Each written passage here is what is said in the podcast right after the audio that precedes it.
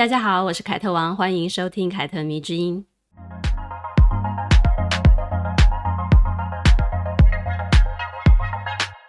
再过两个多礼拜呢，就是母亲节了。虽然还有一段时间哦，但是各种母亲节的促销活动应该都已经开跑了吧？想起我以前跟朋友啊，都会把各大百货公司的那种母亲节的 DM 搞到手，然后呢，两个人就开始研究，哎，该买哪些保养品啊？该怎么凑啊？我觉得那是一个小资上班族啊，在一年当中最快乐的方式之一了。母亲节档期还有周年庆档期哦，真的是太疯狂了。后来呢，我结婚到了北京定居工作，就再也没有参与到台湾的母亲节的档期跟周年庆了。有些时候呢，甚至还有一点怀念哦。我就跟朋友分享这个感触，然后他就跟我讲说，这应该是一个购物狂最深的告白了，怀念花钱的日子。没错，那个时候呢，他刚刚当上了母亲，非常舍得为自己的孩子花钱，也是头一次他在母亲节档期没有买任何的东西给自己。然后他就笑自己说：“我好像换了一颗脑袋一样，竟然没有觉得这样子有什么不妥。”几乎我身边当了妈妈的朋友们啊，都是苦多于乐的，哪怕他们牺牲很多。但也许是因为我没有孩子，所以他们在聊起这件事情的时候呢，多少会因为体谅我的关系而语带保留。只有一个朋友，他告诉我，他说。没有老公在身边，如果你自己带着小孩，就休想好好的逛街。因为呢，小孩他会摸架上所有的东西，兴奋的时候呢，他还会奔跑加尖叫。因此呢，只有他和孩子的时候呢，他是绝对不会去百货公司的，去了就是给自己找麻烦。相比过去呢，大家都在歌颂母亲的伟大，现在越来越多文章或者是影视戏剧呢，就更倾向于跟大家。揭露成为母亲的这个过程对一个女人的影响有多大？最近中国呢就有一出戏叫做《亲爱的小孩》，前几集呢就非常真实的去描述女人怀孕的过程，以及她生产的那些痛苦，还有产后育儿的那些非常麻烦的事情。有媒体就指出了这出戏呢是在向年轻的女性传递焦虑。但是呢，我认为戏剧呈现的现实状况其实是给未婚的女性一个思考的弹性空间。毕竟呢，很多产后忧郁的惨痛的案例告诉我们，这是一个不容忽视的一个心理健康的问题。有很多很多的女性确实是在生产完之后呢，在身心的双重疲惫之下呢，而陷入困境的。婆婆妈妈辈的人总是会这样讲。我们那个时候怎么样怎么样啊？条件都没有你们现在好呢，还不撑过来了？这个是每个女人都要面对的事情啊！怎么轮到你你就那么矫情呢？这些话真的是会成为压死骆驼的稻草哦。但是呢，却每分每秒发生在刚刚成为母亲的新手妈妈的身上。我们今天的故事的主角呢，英国高高在上的女王维多利亚。在写给她女儿的家书当中呢，就透露出了怀孕生子带给她极大的痛苦。她的信里面呢，透露出的是一个女性真实的心声。比起歌颂什么母亲的伟大，我觉得这样的真实困境呢，才会让女人去思考结婚生子对自己来讲会有什么样的一个改变。她的信里是这样写的：“亲爱的女儿，你说给予一个不朽的灵魂以生命。”是一件非常值得骄傲的事情，但我自己却难以有这样的想法。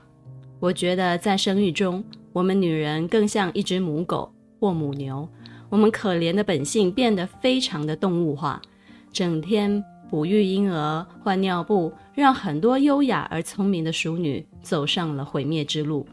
我有九次怀胎的经验，负担真正的痛苦，同时还要处理很多的公务。这些事情呢，像把我的翅膀折断一般。我想，我们的性别真是一种不幸啊！我很高兴看到你和我一样，完全进入了身为母亲所有的感受当中。亲爱的女儿，要让一个无知的幼儿长大成人，女人需要度过多少难关呢？我说不出我的痛苦，我的感觉，我的奋斗。事实上，我至今还没有完全的摆脱它。当我们带你回到你的房间，而你却哭闹得很厉害的情景，仿佛还是昨夜的事情。维多利亚女王一生总共生育了九个孩子，而她的子女呢，多半与欧洲各国的王室联姻，以至于呢，整个欧洲的血脉关系呢，其实都跟维多利亚有关，让她成为了欧洲神圣母职的一个象征，也有欧洲老祖母的一个称号。但这样的一个享有欧洲母亲美誉的女人，却无法从母职当中感到骄傲，甚至呢，她有很严重的产后忧郁。确实这件事情很值得玩味，而事实证明呢，她跟自己的母亲关系也并不好，跟自己的九个孩子呢也没有很亲密，甚至呢经常在日记当中呢透露出了对自己孩子的嫌弃，哪怕他的孩子们其实都蛮优秀的。他也是无痛分娩的开创者，在生第八、第九个孩子的时候呢，因为实在是太痛苦了，所以他就以氯仿来麻醉自己。用来降低生产时的那种剧烈的疼痛。现在就让我们来说说关于维多利亚女王的故事。这个女人呢，在位六十四年，曾经是英国在位最长的一个君主。虽然这个记录呢，在二零一五年已经被后来，也就是现任的英国女王伊丽莎白二世给打破了。但是呢，在她统治的期间呢，英国的政治、经济、军事、文化和国际影响力都高速的发展，是非常辉煌的一个年代。他让英国成为日不落国，也让自己的统治时期被后世称作维多利亚时代，是英国最有名的一个女王。一八一九年五月二十四号，维多利亚生于英国伦敦的肯辛顿宫，是一个双子座的女孩。维多利亚的父亲呢，是爱德华亲王，他是当时英王乔治三世的第四个孩子。他的母亲呢，是肯特公爵夫人，是一位德国的公主。本来嘛，王位之于维多利亚是没有什么关系的，因为他的父亲是第四个孩子，能够继承的顺位本来就比较靠后。加上他的父亲呢，很早就过世了，所以呢，怎么算都轮不到维多利亚。但是呢，命运之手却伸向了他了。在他的三个叔叔呢都没有合法的继承子女活下来的时候呢，他的伯父，也就是当时的英国国王威廉四世，就只能把他当做自己的王位继承人了。一八三七年，维多利亚十八岁的时候呢，英国国王威廉四世去世了，于是他就登基成为了英国的女王。维多利亚的父亲呢，在他不到一岁的时候就去世了。他的童年呢，是在母亲跟母亲的情人约翰康罗伊的监控下度过的。他们制造出了一套管理维多利亚的教育方式，称作肯辛顿体系。这个肯辛顿体系啊，充满了非常严格的教条跟规矩。比如呢，他不能在没有母亲陪同之下呢，就自己睡觉。然后每一次上下楼或者是回房的时候呢，都需要有人牵着他的手陪同他，他才可以走。他从小呢就开始学习非常繁琐的宫廷礼仪，而且呢被规范很多很多的行为，例如呢不能跟陌生人交谈，不可以在外人的面前呢泄露自己的情绪，不可以破坏规定，不能够按照自己的喜好选书来看，也不可以吃额外的零食或者是甜品等等的。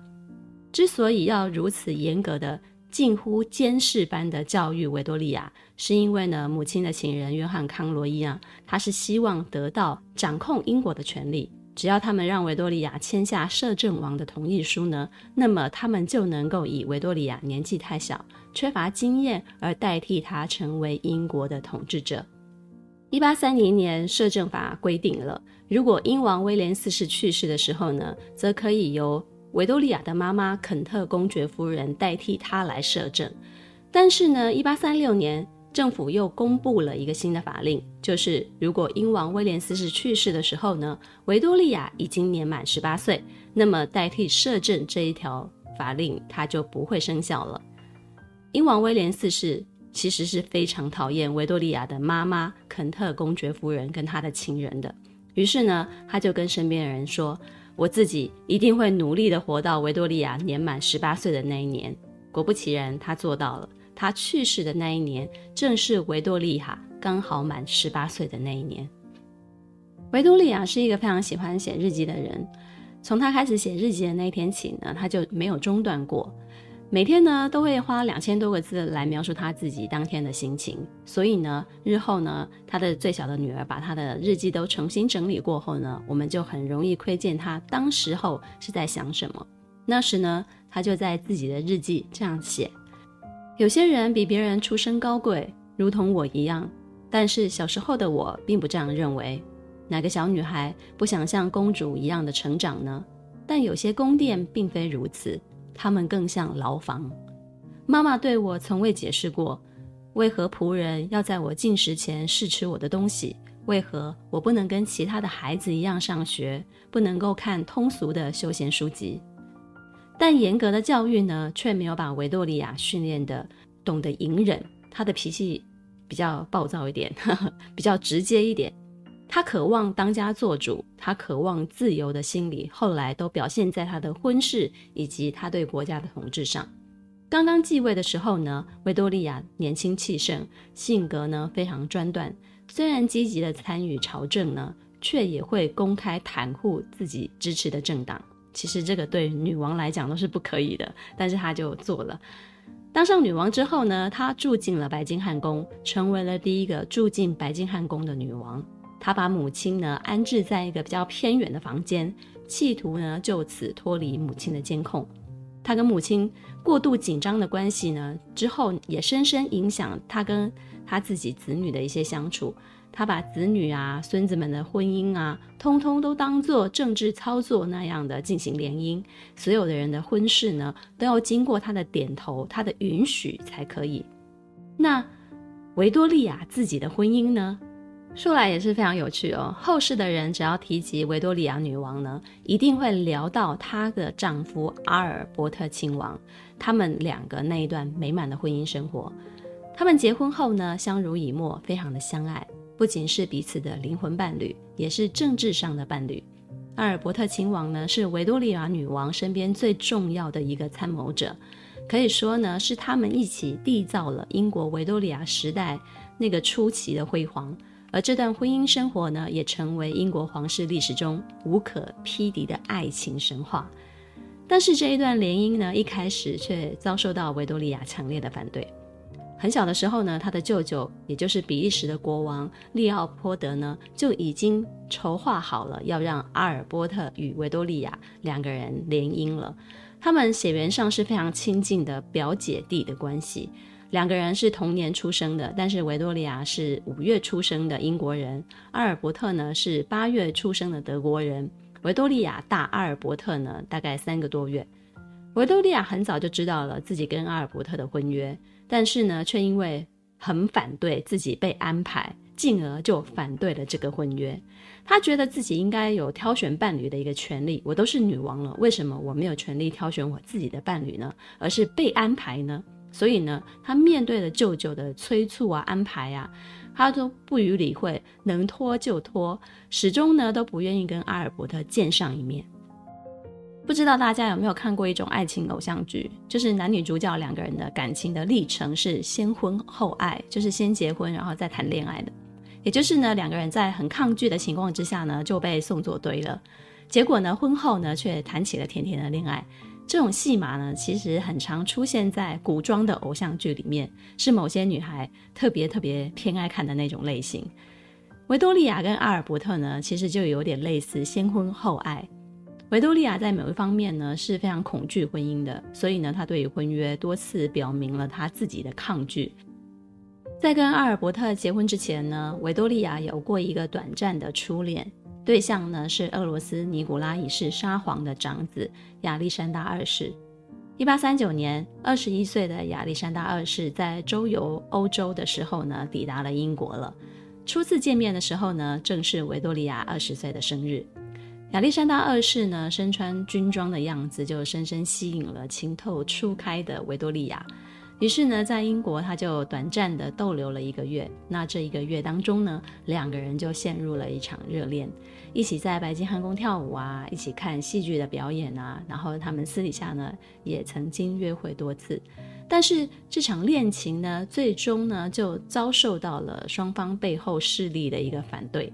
那时候的英国议会啊，就提出了要求女王终止这段恋情，跟俄国划清关系。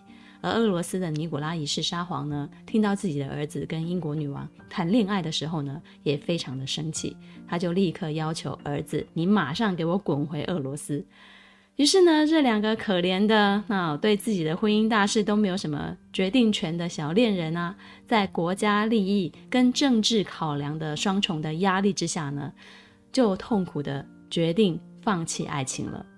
这也是为什么后来很多人津津乐道维多利亚的爱情跟婚姻故事的一个原因哦，因为呢，她的初恋啊就被迫分开了嘛，然后有一个戏剧性的开始做基础，然后再加上被许配给自己的表弟，然后两个人一开始都不是很喜欢对方，然后再次见面的时候却发现了，哇，你怎么变得跟以前不一样了呢？啊、阿尔伯特呢那个时候已经。脱去了以往的青涩，然后就成为了一个成熟的男人，而维多利亚也少了很多的稚嫩的感觉，多了一份沉稳，再加上婚约的一个驱使呢，然后两个人对对方就都产生了爱情的幻想了。然后之后呢，我们的维多利亚女王呢就跟自己的表弟求婚了。她大胆的行径呢，其实也是划时代的，她自己就准备了一段德语的求婚词。并且呢，还特别准备了一枚戒指，非常热情大方的跟阿尔伯特表白。他说：“假如你能满足我的愿望，跟我结婚，我将会无比的幸福。”维多利亚把这个过程呢，转化成这个是我自己争取的幸福，不是被安排的，是他自己亲自选择了这段婚姻，而不是因为我们两个之间有婚约。我觉得双子女啊，维多利亚的性格是非常敞亮的啊，她很喜欢表达，她藏不住话，她不喜欢把想法闷在心里。而且她三个月的处女座的阿尔伯特呢，就比较内向。虽然说他非常的有才气，而且很有能力，但是呢，却不是一个表达能力非常好，或者是善于表达的人。他们的婚姻呢，呈现了一个表面上女强男弱的一个处境。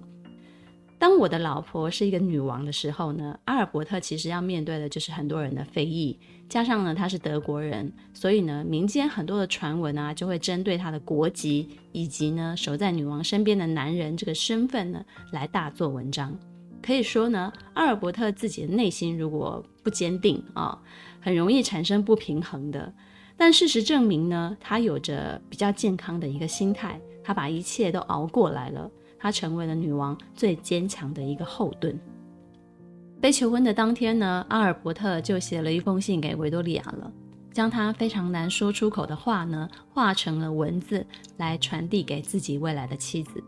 呃，用信沟通这个方式呢，从此就成为他表达想法的一个出口。婚后呢，很多充满着爱意啊、提醒啊、责备啊，或者是告诫啊，甚至是对他有点愤怒的那些情绪呢。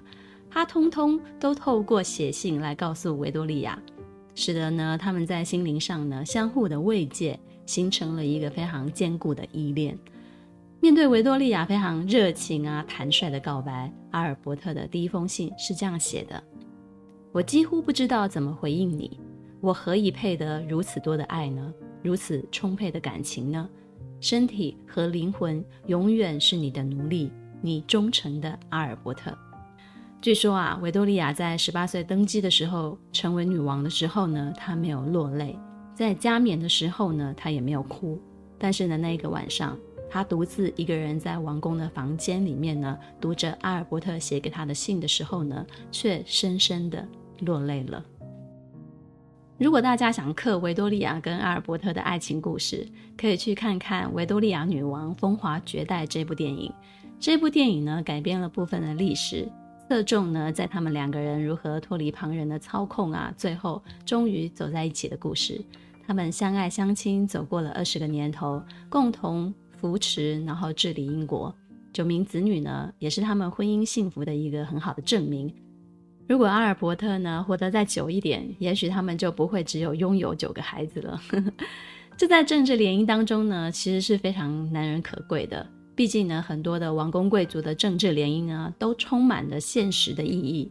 两个人呢，能过则过，不能过呢，就各自找情人维持表面的关系。在维多利亚之前呢，英国皇室成员的婚礼呢，都是头戴宝石皇冠，身穿镶满珠宝的一个礼服，然后呢，再外披一件毛皮大衣的传统装扮。但是呢，维多利亚大婚的时候呢，却穿上了一袭由白色的锦缎制作的白色礼服，并且呢，她的裙摆非常非常的长，拖尾长达了有十八英尺，并且呢，搭配了一袭白色的头纱。从此之后呢，从头到脚都是白纱的新娘的形象呢，就广泛的流传开来了，也成为了西方婚礼上的一个习俗。因此呢，你说维多利亚是不是引领了白纱的潮流呢？嗯，是说得过去的哦，搞不好她就是一个开创者。结婚礼服上呢，还有一颗蓝色的宝石的胸针，是阿尔伯特特别设计送给她的结婚礼物。起初呢，女王并不允许阿尔伯特插手她的政治事务，两个人呢还因此发生了口角。但是后来呢，维多利亚却渐渐地发现自己的丈夫是很有才干、很有想法的，能够在很多关键的时刻呢，给予自己非常好的一个建议，并且拥有真正为英国前途着想的一个广大的眼界。最好的证明呢，就是一八五二年由阿尔伯特成功构思举办的万国博览会。这个博览会的规模十分的庞大。集中了当时全世界各国的原材料的生产、机器的制造、机械的设计、厂家的制作，以及在应用跟造型艺术等等等等各方面的先进的样品跟器材，让全世界的人呢一窥工业革命的一个重要性。万国博览会的主体建筑会场叫做水晶宫。那也成为了维多利亚时代的一个非常著名、非常代表的一个建筑，象征着英国工业革命的一个胜利，也成为了英国人的骄傲。后来呢，很多国家也开始纷纷的仿效，举办万国博览会，用来象征他们国家的国力。维多利亚很幸运的拥有了阿尔伯特这个博学多闻又多才多艺的老公。哪怕呢，在政治的舞台上，他要面对很多艰难的决定，要被很多人误解，甚至呢，被很多人说他没有智慧。在外貌上，他也没有吃到甜头，因为他没有什么魅力。维多利亚本人只有一百五十几公分，然后他的身材是属于比较圆胖的那种。但是呢，即便这样的维多利亚，她回到了王宫呢，至少有阿尔伯特可以对视，两个人呢可以相互的依赖。可以说呢，阿尔伯特在世的时候呢，维多利亚无疑是世界上最幸福的一个女人了。但是呢，命运之神却在阿尔伯特四十二岁的时候呢，将她带走。从此呢，维多利亚离开了伦敦，远离了政治舞台，并且呢，从此只穿黑色的衣服，自我隐退。直到她自己去世之前呢，她每天都会整理阿尔伯特的衣物。用此来怀念自己的丈夫，并且呢，用自己的后半辈子来守寡。不过呢，嗯，也有其他的历史作者持不同的看法。例如呢，《维多利亚女王作为君王和女性的一生》这一本书就提出了一个爆炸性的观点。作者露西·沃斯利他就这样讲了：在当时的英国呢，一般的寡妇都会在丈夫去世之后呢，服丧一整年。可是，一年之后呢，维多利亚做了一个不一般的决定，她永远不再穿其他颜色的衣服，丧服成为了她一种伪装。一身丧服表示她是一个被剥夺至亲的可怜人，这样一来呢，别人就不好苛责她了。寡妇的生活呢，也更适合维多利亚。二十世纪之前呢，成为寡妇也许是一个女性最具有权力的一个人生阶段。她头一次谁也不用服从，头一次能够拥有自己的财产。随着他重新获得自己的权利，他开始做出他最为坚决的政治干预。露西·沃斯利认为呢，老年的维多利亚才是他最好的自己，因为没有人会再觉得她身边需要一个男性来扶持，她自己就可以当家做主了。想想好像也不是没有道理的哈。毕竟呢，他刚刚继位的时候呢，所有的人都想往他身上塞一个男人过去，所有的人呢都不认为这个年轻的小女孩可以支撑整个大英帝国。从维多利亚的成长来看呢，阿尔伯特是第一个完全取得她的信任跟依赖的人。在此之前呢，围绕在他身边的人都对他的身份有所企图，包含他自己的母亲也是一样的。然后呢，即便他生了九个小孩，也都没有办法替代阿尔伯特在他心中的地位。阿尔伯特去世的原因是因为伤寒。听说自己的儿子爱德华王子在剑桥念书的时候呢，正与一位女演员同居，这是非常破坏规定的。为了找到儿子面谈这件事呢，他不小心淋到了雨，因此生病。传闻维多利亚女王呢，就此就把罪归于爱德华王子，母子两人的关系呢，就一度陷入了僵局。每年的十二月十四号，阿尔伯特忌日的当天呢，维多利亚都会在日记写下。你的去世是一个巨大的悲剧，我的人生从此支离破碎。这也难怪了，他们的爱情跟婚姻故事会成为皇室永远的谈资。因为这样的感情呢，不要说在英国皇室很难得，就算在民间也是可遇而不可求的一种幸运。于是呢，有人就说啦，看完维多利亚的传记呢，感想最深的就是。我一定要找一个好老公啊，否则呢，就永远不要结婚了。维多利亚隐退的这个期间呢，皇室的声望呢受到非常大的一个威胁。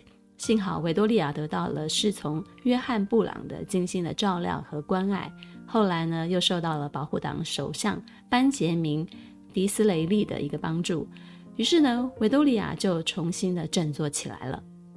一八六六年，他同意参加议会的开幕仪式，并且重新回到了伦敦，继续行使了王室的职责，才渐渐地恢复了皇室的声望。在漫长的统治期间呢，他最大的功绩之一呢，就是实行了宪政改革，将君王的政治实权呢移交给了更广大的全国的选民。维多利亚在位期间呢，英国现代的宪政君主制度呢，逐渐的就完善了起来。并且呢，在资本主义的经济飞速的发展之下呢，在暴力和名望双重的驱动之下呢，凭借着强大的军事实力，他们在世界各地呢就强占殖民地，并且把独立的国家变成自己的属国，通过什么租借地啊、势力范围的一个形式，就通通把它占领了。我想大家应该都在历史课本念过吧，两次的鸦片战争以及八国联军都很有名。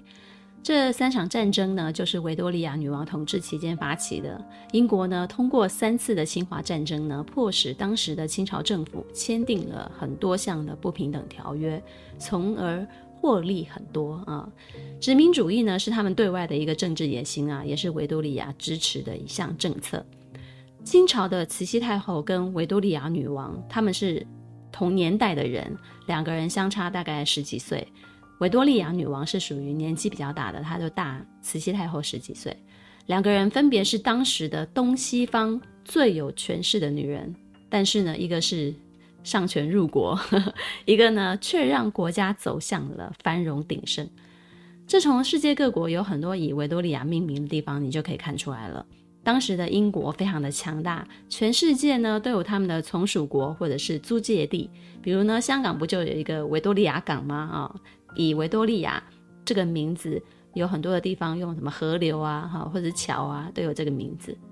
英国的经济学家呢，杰文兹呢，就曾经以非常自豪的笔触呢，描述英国日不落帝国的一个盛况了。他就说了，北美和俄国的平原是我们的玉米地，加拿大和波罗的海是我们的林区，澳大利亚是我们的牧场，秘鲁是我们的银矿，南非和澳大利亚是我们的金矿。印度和中国是我们的茶叶种植园，东印度群岛是我们的甘蔗、咖啡、香料的种植园，美国南部则是我们棉花的种植园。你看，你看，呵呵，这样的盛况恐怕也只有当时那个时代是可以实现的。现在谁敢发动战争，谁就是世界的仇人了，对吧？我们的节目一开始就说到了，维多利亚其实对自己身为母亲的身份是很不喜欢的。她非常讨厌怀孕，而且她讨厌新生儿，甚至呢认为新生儿很丑、很麻烦。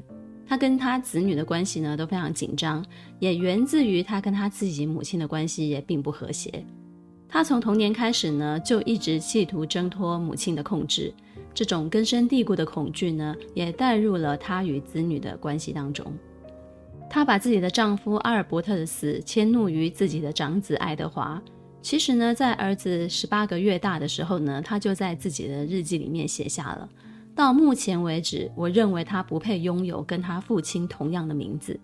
爱德华王子实际上叫做阿尔伯特·爱德华，是一个从小就喜欢跟母亲唱反调的一个儿子。因为他是法定的第一继承人，所以呢，维多利亚对他非常的严格。比起自己的童年呢，可以说是有过之而无不及啊。长女呢，算是比较幸运的，她在父亲死之前呢，就因为政治联姻嫁给了普鲁士的王子，没有受到太多母亲的控制。但是其他八个孩子就比较可怜了，因为当阿尔伯特死掉了之后呢，维多利亚伤心欲绝啊，就把自己隐居了起来了。连同孩子呢，也都被他监控着。她本来脾气又不是很好，比较容易暴躁，然后再加上丈夫的死呢，就更加的容易失控了。英国呢，有两部纪录片，叫做《维多利亚女王与他们的孩子们》，就讲述了九位子女跟维多利亚他们的母子啊母女的关系。从现代的眼光来看呢，她确实是一个非常可怕的母亲，甚至呢可以被贴上失败的母亲这个标签的。但我们可以换个角度来想想，维多利亚的故事给了我们什么启示？维多利亚在日记中呢，就透露出她喜欢阿尔伯特与自己的夫妻生活，包含性生活。但是呢，频繁的性生活呢，却会导致她怀孕。关于这一点呢，她就非常的反感。加上呢，她因为女王的身份关系，所以她必须政治婚姻。又因为身份的关系，所以她必须生下继承人。所以呢，跟我们普通女性不一样的是，我们没有必须需要结婚或者是生育的责任或义务啊。所以呢，我们比起维多利亚就多了一份自由的选择权了。那既然我们拥有这一份自由的选择权，那我们就更应该要明白婚姻是什么啊，明白婚姻是什么了，我们再去结婚。当然了，婚姻对每一个人的影响是不一样的，所以呢，我们都要想想结婚对自己会产生什么样的改变呢？是否已经准备好了要去接受婚后所带来的某一些改变，接受某一些责任或者是义务呢？生孩子也是一样的，先去明白生孩子对女人有什么样的影响，我的身体会发生什么样的变化，我的心理又会产生什么样的一个改变。